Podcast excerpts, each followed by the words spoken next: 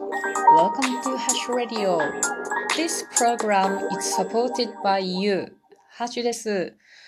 今日は10月の20日ですね。もう10月も後半に差し掛かっています。皆さんお元気でしょうか？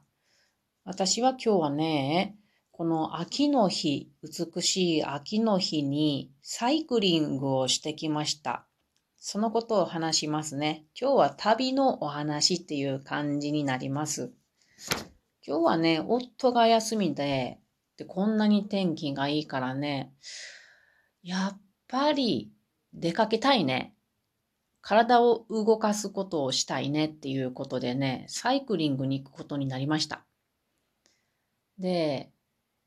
私が行きたかったところは、前にお話ししたことがあるんですけれども、岐阜県の七総町っていうところがありまして、そこの翡翠峡っていうところに自転車で行きたいって思ってたんですね。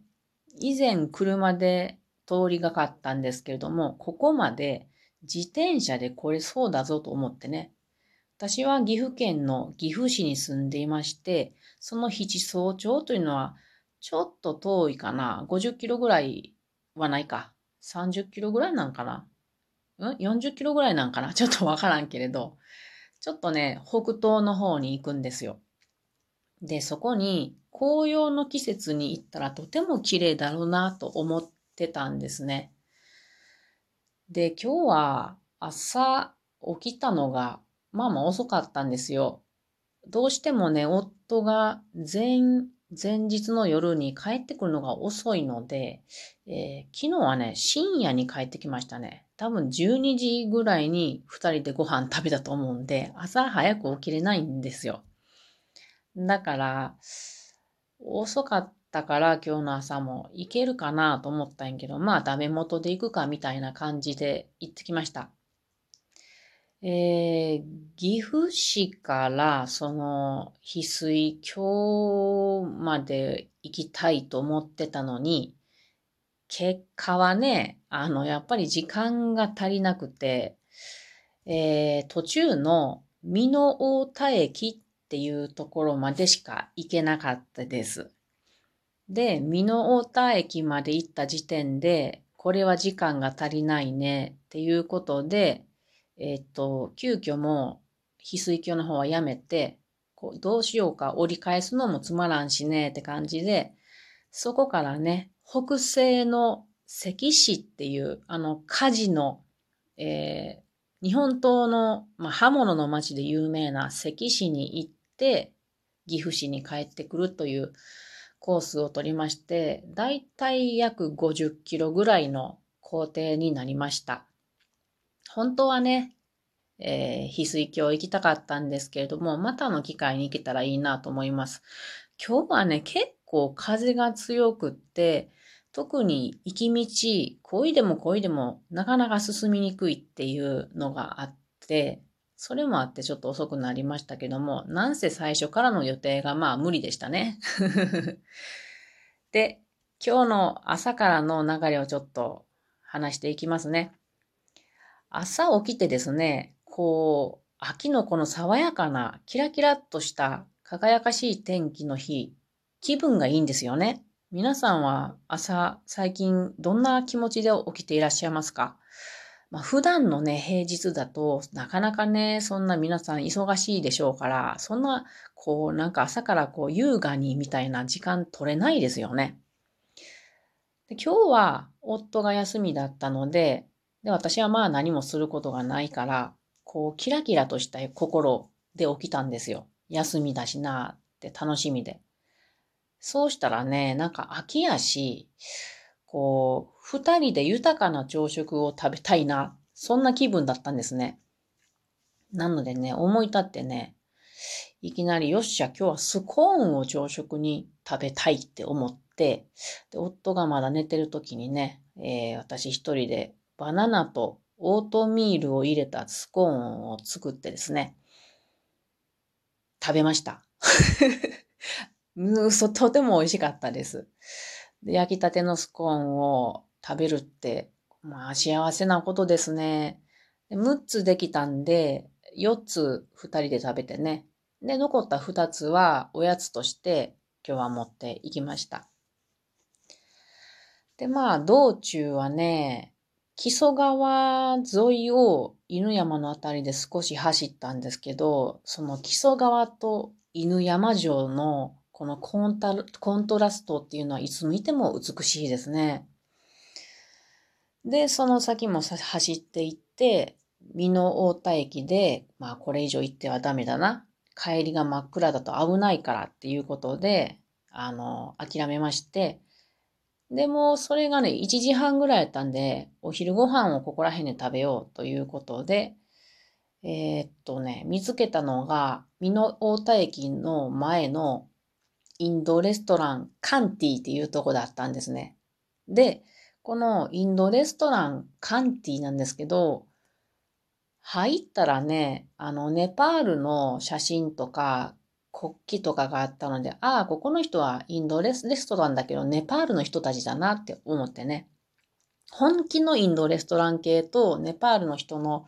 インドレストラン系が私はあるように思ってるんですよ。で、私はネパールレストランは避けてるんですね。なんか知らんけど、あの、インドレストランの方が自分の口には合うので。だけど、ここはすごく美味しかったんですよ。え皆さん、このね、岐阜県のね、美濃太田駅の前のインドレストランカンティ、寄るときあれば行ってみてください。美味しいですよ。で、えー、っと、帰り際にね、あの、いつも私はこのネパールの料理屋さん行ったら、ダンネワードって言って、こう、ありがとうはダンネワードって言うんですけど、これを言ったらね、ニコッとしてくれてね、ダンネワードって言ってくれて、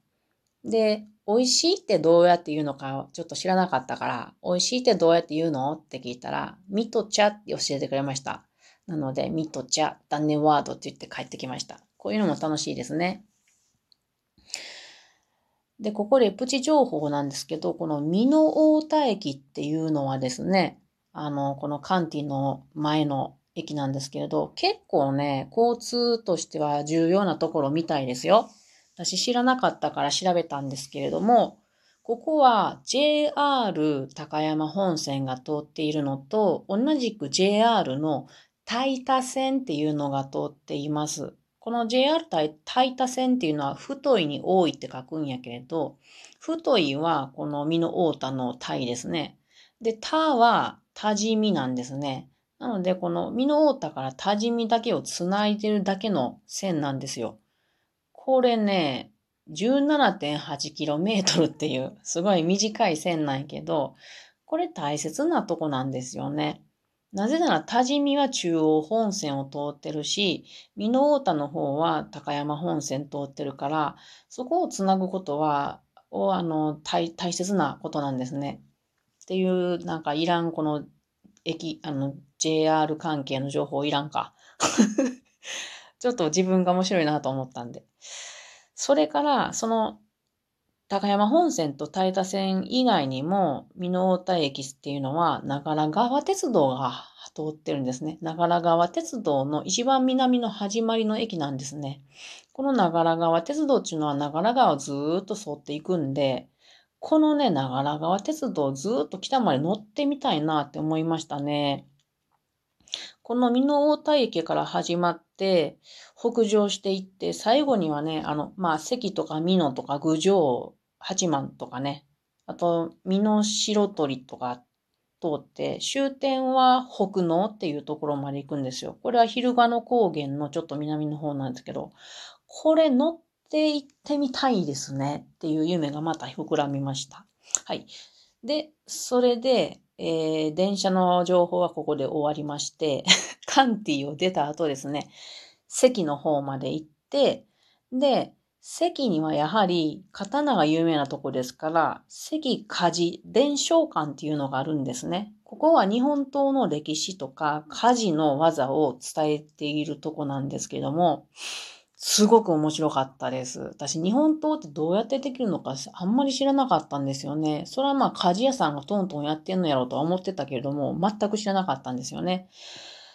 で、ここは、あの、公式のその日本刀を鍛錬する、カンカンカンってする、あの、ものを一般公開してくれる時があるそうなんで、これを見てみたいなって思いました。で、この伝承館、あの、たくさんビデオとかもあってね、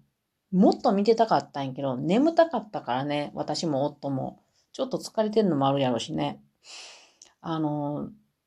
あんまり見れなかった。でもすごく面白いとこだったので、えー、ぜひ席を訪れた時には見てみてください。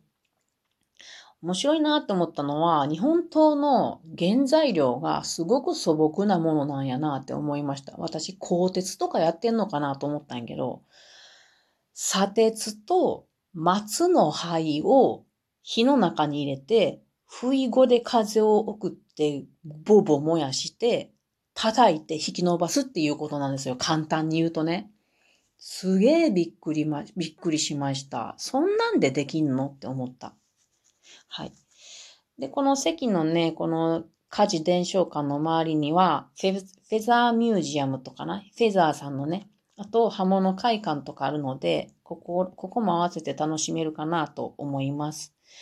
で、やっぱりね、この50キロのサイクリングをして思ったんですけど、そんなに疲れない、ないから、なんていうかな。やっぱり自転車は便利やなと思いましたね。お金もかからんし、なんせあの、えっ、ー、と、地球に負荷が少ない。めっちゃ気分がいいですね。